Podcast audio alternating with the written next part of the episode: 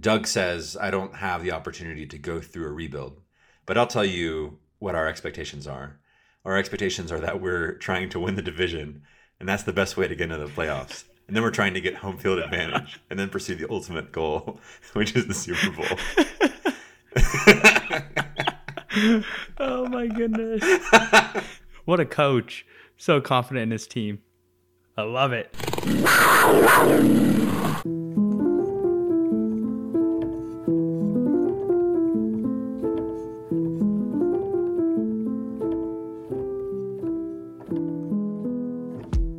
Hello and welcome to the Drunken Jaguar. I'm Bentley Brown alongside co-host Ased. Ased, you're heading to Jacksonville soon, and you said you got a pedicure today in preparation for the trip? I did get a pedicure. My first one of my career. How was the experience? It felt pretty weird, but I mean, I feel pretty good now. It's really ticklish though, so I don't know how often I would do this, but good experience. And is it a mani-pedi combo or just the pedi?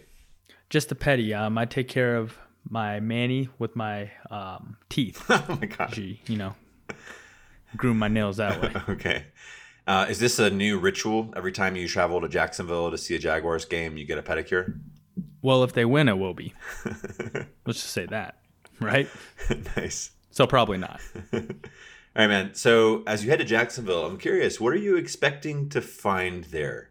In a way, you've been a sort of Jaguars fan in exile for much of your life.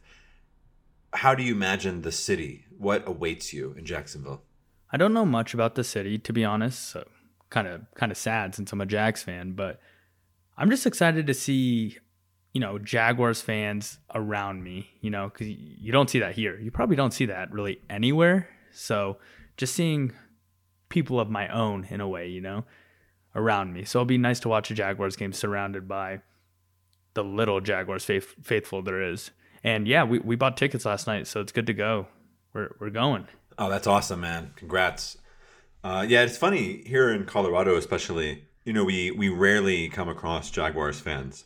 And when we do, it's a momentous occasion. I remember seeing someone just having a Jaguars bumper sticker and freaking out. Oh, yeah. And wondering where they live and how I can meet them and how creepy that whole scenario sounds. I was at a coffee shop working the other night, and a guy with a Jaguars mask, he like leaves the coffee shop and puts on his Jaguars mask. Wow. And I was like, where the hell did you get that? I followed him out to his car, and he this is already sounding bad. And he was like, oh, I'm a Jaguars fan. From Jacksonville. My friend sent this to me. And he's like, when I first saw you following out to my car, I was wondering, what the hell is this random guy doing following me out to my car? Then when I saw you were a Jaguars fan, thank you.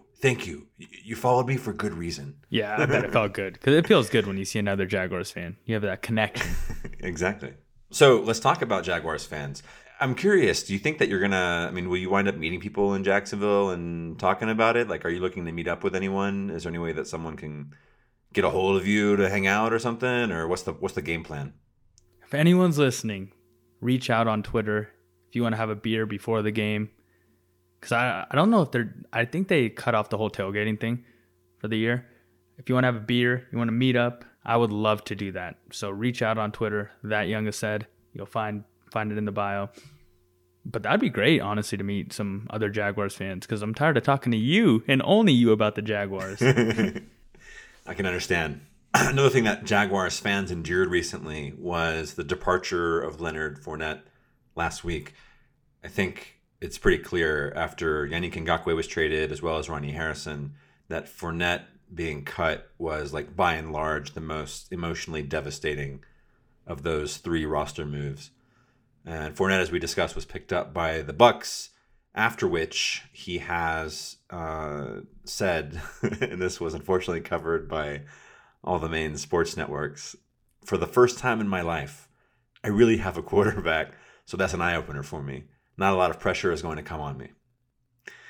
And I thought this was interesting. The SportsCenter Snapchat edition pointed out that if Fournette's saying it's the first time in his life that he's had a real quarterback, he's not just dissing Blake Bortles, Gardner Minshew, even Nick Foles. He's dissing his entire college career, high school, and Pop Warner quarterbacks. So I'm curious as to your take on this moment here. Do you think this was even out of character for Lenny? I mean, did it surprise you? How do you react to this? At first, it kind of made me a little mad because everyone that trashes the Jaguars after they leave, I'm like, you know, it's like unnecessary. You don't need to. That's why Allen Robinson's one of my favorites, because I feel like he didn't do so, and the Jags kind of just let him slip away. But I also think he was just kind of, it was in a playful way that he said it, like not so serious, you know? And I mean, we can attest to saying he wasn't completely lying if he was just talking about the Jaguars, right? I think it was kind of playful. I'm over it. And I mean, he had a good run here. He went to the AFC Championship, but he is right. I mean, he did play against loaded boxes, and it was all on him. Like, he had to carry the load, and the pass game didn't open up the run game. The run game would open up the pass game. So I kind of get it, but what do you think? How'd you see it? I'm wondering how Gardner Minshew reacts to this, because he's the current quarterback and the most recent one of the that Leonard played with the Jaguars. It's kind of in line with Leonard asking for the Jaguars looking to signing Cam Newton, which, of course, like, sports networks jumped on that as a bit of drama. And Leonard, I think he explained later that, you know, yeah, he's not asking for Gardner to be eradicated from the team or anything. He just thinks that adding Cam Newton's a nice move in general, you know? So I don't know, but I'm curious how Gardner Minshew would react to this. Yeah, I honestly think he probably didn't even care. They played together one year, you know, and not even all of the year.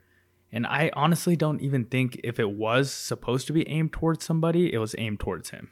Probably towards Blake Bortles, if anyone. It could have just been praise for Tom Brady. That as well. That's why I felt like it was a little more playful. Are you still a Leonard Fournette fan? I am a Leonard Fournette fan, and I do want to see him do well. We'll see what he does there. I mean, he had good years in Jacksonville. Maybe he might not even like it, because what if he doesn't get the ball very much? There's three backs over there. They're going to be splitting a lot of carries, and they have a Hall of Fame quarterback and two superstar receivers. Maybe he might get sick of it and say, hey, I want the ball more. This kind of sucks. I miss it in Jacksonville. He's got big stakes ahead of him. It's really make or break. You know, he's got a lot to lose theoretically, or a lot to gain. There's a lot of excitement about Fournette being around. I don't know if you've seen the Tom Brady Leonard Fournette picture, the with the caption "Such a cute couple." I did. He's got there's a lot of hype around him, and I think it reflects how much he's respected as a football player. We're kind of critical sometimes just because we took him early in the first round, and we're always comparing him to Christian McCaffrey, as well as to the league's other elite running backs, with these really high expectations. But if you take away that context, I mean, the guy's a super impressive player. So I think Bucks fans are justifiably excited for Leonard Fournette to be a part of their team, but it's going to be interesting to see how things shake out. Can he avoid being injured? And then how does he fit into a roster that already has a pretty heavy running back core? Agreed. Yep. So Leonard's not the only person that had some interesting quotes this week. Doug Marrone was quoted in a press conference saying that, "I think this team can be special." He says, "That's what I feel. That's what we've put together." All right. And I think this is all in the context of the Jaguars, speaking of stakes, being accused of dumping all their talent in an attempt to tank to get Trevor Lawrence or similar early in the first round of the next year's NFL draft. Doug says, "I don't have the opportunity to go through a rebuild. We all know that. That's being realistic. We've got to go out there and win games, and I'm confident this football team will be able to do that." All right. Then he also adds, "To get asked questions about predictions and other stuff is a very difficult position to be in. But I'll tell you what our expectations are. Our expectations are that we're trying to win the division, and that's the best way to get into the playoffs. And then we're trying to get home field advantage and then pursue the ultimate goal, which is the Super Bowl." Oh, my goodness. What a coach. So confident in his team. Yeah. I love it. Yeah. Then he'd probably add that in the Super Bowl, he's going to try to win, three quarters. It's all about the quarters, though. If the first quarter starts, this week, you know? It does. So how do you react to that? Do you think that Doug coming out and saying these things, I mean, he also did, he kind of like directly admitted that his job is on the line. Do you believe that? I mean, we had kind of a conspiracy theory in our last episode that he might have a green light to stick around. It just depends on how the season goes relatively. Or do you think that he really believes this? I mean, do you think that he's, you know, he's got his sights set on the playoffs this year and that they made some roster adjustments that'll help him do that? I mean, what kind of coach would you be if you didn't have your sights set on the playoffs, you know? But you kind of did change my mind last week by saying, you know, maybe he does have the green light and they're going to let him stay regardless. So he's going to shake things up. So say upstairs, you know, they already know what's going to happen. We're tanking, right? And they know they're not going to fire Doug Marrone even if they tank. So he's just going to say these things to make the fans feel better, to let the media know, you know, they're not tanking, but they could still very well be tanking, right? And he'll still have his job, but he's going to say, oh, I'm fighting for my job. I don't know if he necessarily is, but some of the players on the roster 1,000% are. So you can't get them to tank. That's a great point. So we'll see. I don't know. He's very optimistic, though. I'll give him that. Yeah, and I want to qualify it, too. I mean, I think it's very relative. You know, I think if they go through a season that where they did the best with what they have, but they still do terrible and get the first pick, Doug Marrone stays. I think if there's issues in the locker room, especially, or if there's obvious coaching shortcomings, even within the context of, you could argue, the depleted roster that they have, I think Doug Marrone could go. But my point is that, like, it's not like a default thing. I mean, some people are out here saying, oh, Doug Marrone's just sort of a placeholder until Jay Gruden gets promoted to head coach week 6 or something. Could all be true. You never know. You mentioned the players having their own stakes. I mean, theoretically, we can't really imagine any players that would be playing to lose. And a couple come to mind on the offense very strongly. One is DJ Chark, who, after a sort of so-so rookie season, really broke out last year in his second season. And people have, again, the hopes that he can return to the Pro Bowl and be an elite receiver. The other one, Gardner Minshew, also in the overachieving category, like immensely, like maybe the definition of overachieving. But people love him and they have high expectations for him, and being named a starting NFL quarterback, you're expected to lead your team to victory. So how do you think these two players are approaching things, particularly Minshew? Because if Minshew performs well, then the Jaguars theoretically should win, but this would knock them out of the whole tank for Trevor discussion. What does this season look like for Gardner and for DJ Chark? I mean, it's pretty simple, right? He was drafted in the 6th round. Was it 6th round or 5th round? Who cares? He was drafted late. He's a guy with a chip on his shoulder. And these guys hear the chatter from national media, from local media, record predictions saying we're going to win 2 games, saying this team is absolutely tanking. How do you think that makes the starting quarterback of a team feel when all he's hearing is, hey, we're tanking for Trevor Lawrence, who's supposed to be the next big thing? This is going to put a bigger chip on Gardner Minshew's shoulder. He's going to play his ass off this year to keep his job.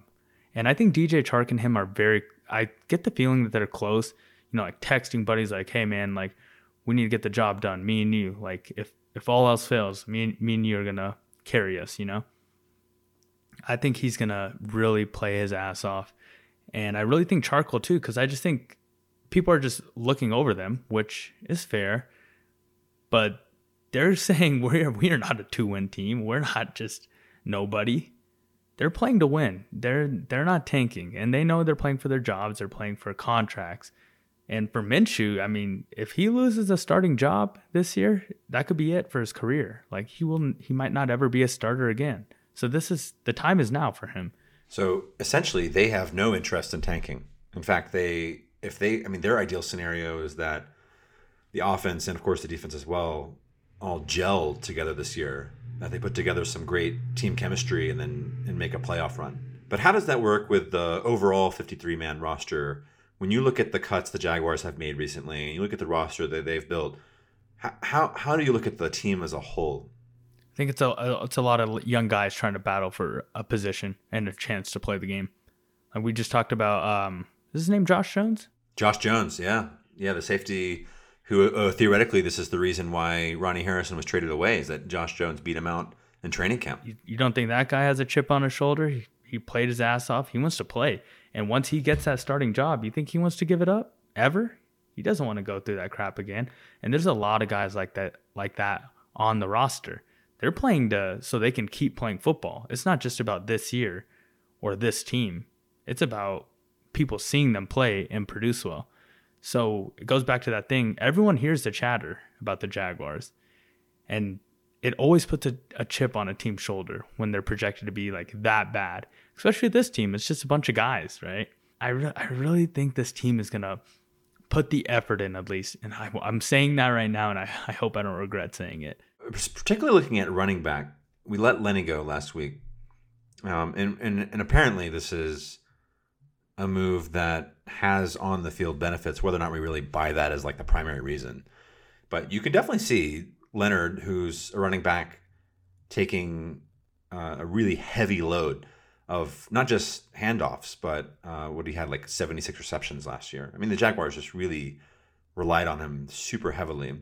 That we're moving towards this running back by committee form. Jay Gruden, I had worked with Chris Thompson before, from the Washington Football Team, who, correct me if I'm wrong, is known more of like a third down back and a really heavy receiving back, similar to the role Leonard Fournette played last year. But with Lenny gone, we also had this ironic news this week that Ryquell Armstead might be out like for a while. And the Jaguars named rookie James Robinson the starter this week. What's your reaction to the running back situation? It just seems really in flux.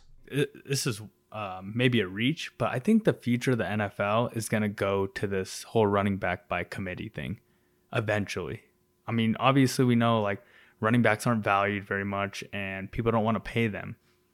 So why not grab a couple, average guys or just young guys and throw them in, right? Like Robinson, they think is the best runner, like an actual running back. Chris Thompson's a great pass catcher. They think Rock Armstead can be a great pass catcher. And they all do different things.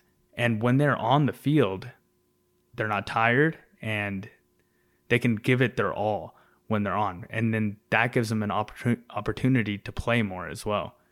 Because the better they do, the more touches they'll get.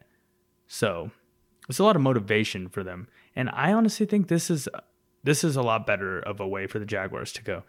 Try to develop into a passing team. If it doesn't work this year, keep going down that route and do this running back by committee thing.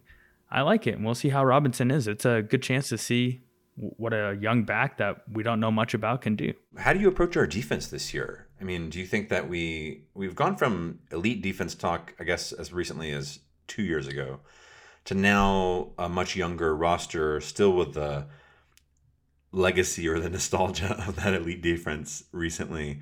But do you think our defense is ready to professionally compete this year? On paper, they're the worst defense in the NFL.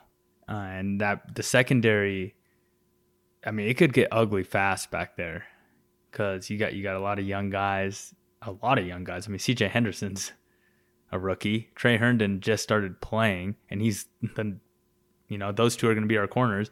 And then the safeties, we already talked about, Josh Jones. We'll see what he can do because we haven't even seen it. And we talked about last week how this training camp thing is not the same as real live-action football. And then Jared Wilson, who, I mean, he was decent. He's an okay safety. We got to see if he can take the next step, but it can get ugly fast. Like, there's teams that can put up numbers on us, and we'll find out very quickly, maybe even week one, if these guys are locked in as a unit, because defense is a team thing, The pass rush helps out the secondary. Secondary helps out the pass rush.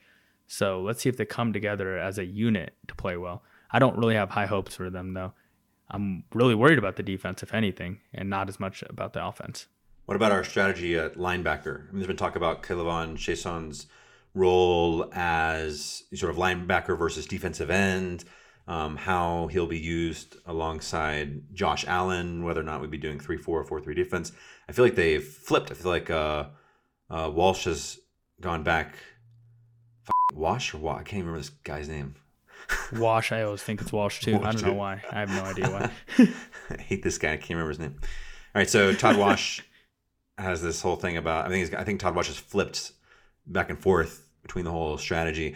And we also have Miles Jack moving away from middle linebacker now that we have Joe Schobert. Linebackers, do they seem strong? I like the linebacking crew. I mean, it depends on how Miles Jack plays, though. You know, he's had a few off years, so we need to see him get back into Miles Jack mode. Even in 2017, I didn't think he was, like, exceptional or anything. I think Schobert's a really, really good middle linebacker, so he'll help out a lot.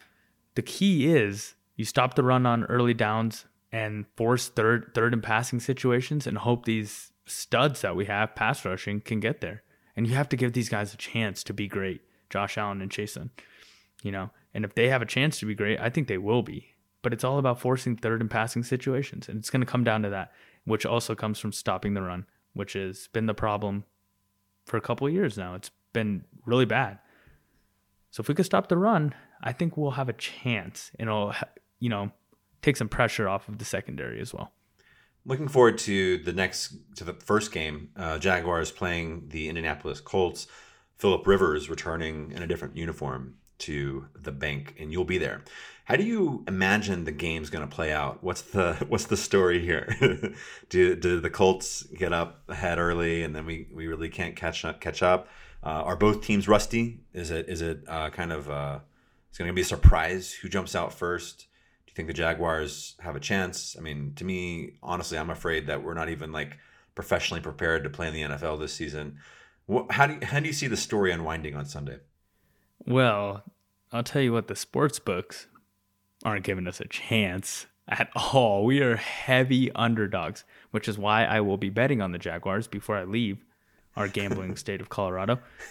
But yeah, you're right. I don't know the product that's going to be put on the field, but I do know one thing. I think the Colts will be prepared going into week one, and I don't think the Jaguars will be, because I know Frank Reich will have them ready to play. And you know what that offensive line does? If they start pounding it on us on the ground, it'll get ugly, and it'll get ugly fast. Because you don't want to play catch-up, and I don't want to make Gardner do that. I think in the first quarter, honestly, we're going to get a real good feel of this game and see if we can actually compete. But if it's like a 14-0 first quarter, I wouldn't expect any kind of comeback. It sounds like you're going to have to get a lot of your trash talking out early in the game. Maybe even before, yeah. Definitely. Most definitely. But we're going to win this game on Sunday. What? We're going to... I have that, you know, that new season hope. I'm starting to feel that. That optimism doesn't last very long, but it always comes into play in week one because it's a new season. You never know. Let's build on optimism. That's what I'm asking. How? How do we win it? You score early. You have to take a lead. If it's 7-0, let it be 7-0. And like I said, it starts with that pass rush. I think that's what will really help us win this game. If I can see that pass rush is producing and the offense is actually, you know, moving the chains, which wasn't really a problem last year like it was in the Blake Bortles days, you know, because I kind of trusted Gardner. I think that's the key. Pass rush and let Gardner be great. Just, you know, open up the playbook for him. And we don't have to worry about Fournette anymore. Remember we were talking about last year how they didn't open up the whole playbook. It was still all about Leonard Fournette. This year, I think they can just go out and play free because they're already expected to lose, you know? Ooh, so why not? That's a good... Risk it all. That's a good argument, man. I've felt some sense of confidence in the offensive line from what I've been hearing from the local media and coach and stuff, which, you know, they say this kind of stuff every year, but I have a feeling the O-line will be a little better. It's weird. Our offensive line hasn't really changed, and we diss the offensive line as fans all the time, and the Jaguars coaching staff praises or at least defends the offensive line all the time. So it's kind of funny in a season where we have so much flux and different players being cut and added and rookies and undrafted rookies and all this stuff, that the offensive line actually is going to be the most consistent position unit on the field in some ways. I mean, maybe our receiving core has some big additions, but it's you know, relatively solid and consistent. It'll be interesting to see how that offensive line actually performs on Sunday. I'm excited for the receivers, as you mentioned that, because we have so many. I think that's why I think we'll just start throwing the ball. When they get tired, bring them, take them out. You got a whole new crew in there, and they'll be ready to go. I think they trust putting Colin Johnson and Shenault in. I really do. I think they'll be using them. Oh, I always go back to the first time I saw Shenault play, dude. Why had I not heard about this player before? He's a beast. I hope we use him. Yeah, he's special. Okay, fantasy. So are we winning? Before we go to fantasy, are we winning on Sunday? Well, I think this is going to fantasy. If you think that we're going to win. The COVID-19 altered offseason, and particularly the lack of preseason games to where you see how you match up against your peers, means that the teams that already have a good system of discipline and high standards are going to come out the winners. And the ones that don't necessarily have that, like us, in our recent history, I think it's actually going to widen the gap rather than close it. Fair enough. Yeah, I agree with that part. But I want to give you a winning scenario, though. My winning scenario is that it's just one of those games where some good fortune goes our way, probably in the form of special teams. Things like fumbling, the Colts fumbling kickoffs or punts. And we recover and are able to capitalize. I like Minshew's ability to lead the team to capitalize on turnovers. I don't know if statistically how he matches up to Blake Bortles, but I feel like if the Jaguars recover a fumble and the offensive unit goes on and Minshew's the quarterback, oh man, we're like riled up, right? Like we're ready to capitalize, right? We're going to max out on this opportunity. I didn't get the sense with Bortles. How many times did we see Jaguars run onto the field after recovering a fumble and then, 3 and out, 4 and out, whatever it's called. And they're punting. And punt. And they're like, punter right back. Like really good field position to punt. So I think that would be the thing. I think we'd go up early. And it would be with a little bit of luck. And we might go up not just 7-0. I think we'd go up like 14-0. And then we'd have to ride that into halftime, then come out the second half. They'd make adjustments that would bring them a bit closer. And we'd really just have to outperform in some shape or fashion. So either those defensive ends, Allen and Chason, are getting some really good looks at the quarterback. Maybe our secondary has sort of like a miraculous moment, a pick or two, which probably means they're gambling on their coverage.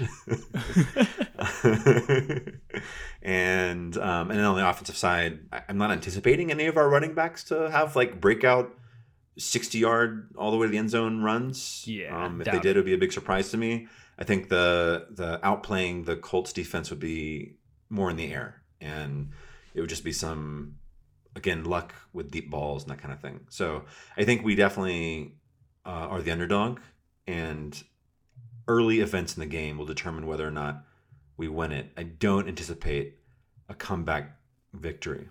Me neither. Okay, we can agree there. Perfect. So we're winning on Sunday. Let's move on. So we're winning on Sunday. Yeah, that is our fantasy. And speaking of fantasy, moving on to your fantasy football picks from last weekend. You and your fantasy colleagues rented a cabin, is that right, in the mountains? Yeah, it was gorgeous, man. Ooh. There wasn't any wildfires near where you were? No, there wasn't. It was actually pretty clear up there, surprisingly. So, and you beat the snow on the way back because we got like 6 inches of snow. Yeah, it snowed here in Denver after a 90-degree day. Crazy stuff. Wow. Yeah, man. Speaking of crazy, how'd your fantasy football team shape up? Well, so we did the draft on Saturday. A lot of us made the mistake on the Friday evening before to consume a lot of, drinks and all kinds of stuff. Okay. So everyone was a little tired, but the draft went on. I ended up getting the number one pick, and in which I picked Gardner Minshew, of course. You're kidding. That didn't happen. Okay. No. I picked McCaffrey. Yeah. Okay, you got McCaffrey. Other than that, it was pretty good drafts. Some folks did not have the best of drafts in our league, and we made fun of them like the whole rest of the night. Sorry, Arwa. Really sorry. Our Texans friend. Yeah, his draft was a little funky. Overall, a good draft. I got some Jaguars on the team. Of course, I got 1, 2, maybe 3. I got Minshew. I took Chris Thompson late. I took Chark a little earlier. And, of course, Josh Lambo. So, all these guys were late except Chark. But Josh Lambo, had to get him. Good snack. On Saturday night, we're all like sitting around the TV after the Nuggets game, watching highlights of people, and I pulled up a Josh Lambo highlight tape, and it had everyone in the room just dying laughing of him making a field goal, doing his same celebration, and hugging Calais after every single field goal he made. Gonna miss that tradition. So shout out to Josh Lambo, best kicker in the league. Yeah, I think he'll still do the celebration with his hands. He just has to hug someone different. I think so too, which is still going to be heartbreaking though. Especially with the risk of COVID transmission. I'm just kidding. All right. So, I mean, you guys obviously, as you're drafting for fantasy, you're looking at players all over the NFL. How do you feel? What are some of the main stories that are on your mind now? A couple of injuries have happened. If you didn't hear, Von Miller, he got hurt yesterday, some kind of ankle injury, and he's going to be out for the season. And it changed like the whole outlook for the Broncos, and the local radio talked about how, changes a lot for the Broncos, which kind of tells the story of the league though. Like, this is the NFL, injuries happen, and one big injury can hurt a team so much that it'll just boot them out of whole playoff contention, which is why you can always be hopeful when it comes to football. And there's no one on the Jaguars, like, if you like, oh, if we lose this guy, it's over. If we lose this guy, it's over. I don't have that sense with the Jaguars. I think Joe Schobert would have a huge impact. I think he'd be a big one. And Minshew. Because he's the quarterback of the defense in a sense, right? And he's like, I don't know if we've had, since Postlesny, I don't know if we've had a middle linebacker. Who's a middle linebacker? Just, injuries happen. A couple guys retired today. Did you see Ryan Shazier retired? Oh, wow. Aqib Talib retired. Oh, man. Yeah, Aqib Talib's probably a Hall of Famer, so sad to see him go. He's pretty obnoxious on the field. Jalen Ramsey got paid. No way. That's a story. Ooh. Did you see that? No, he's the first corner to get $100 million. Plus, he's the highest paid defensive back ever. But we saw this coming, didn't we? Like, we knew when he would get paid, he'd be at the top of the list. Mm-hmm. And there it is. He got his payday. That's what he went over there for. Play for a good team, get paid a ton. And underproduce. Wow, that's kind of surprising to me because I thought he had. I'd seen he had unfollowed the Rams on Twitter and been a little dramatic this last week. Maybe that was negotiation tactics. You know him; he has all the moves. Yeah, interesting. But I'm happy. I'm happy that he got paid. He does deserve it for sure because I think he still is the best corner in the league. So, all right.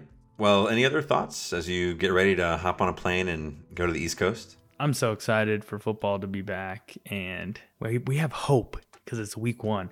It's just been a while, man. I want to see how Gardner is in year two. I think everyone is kind of just looking forward to that. How will Gardner Minshew be? What kind of Minshew magic will be pulled off? But overall, I'm just excited to see football back, and I'm glad they worked everything out with COVID. And Jacksonville will be the only team on Sunday that is hosting fans, so... All right. Well, Duval, go Jax. Sounds so excited. Thanks, everyone, for joining us. You can find the Drunken Jaguar podcast on Twitter at Drunken Jaguar.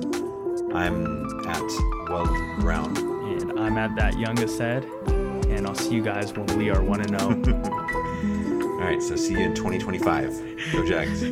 Go Jags.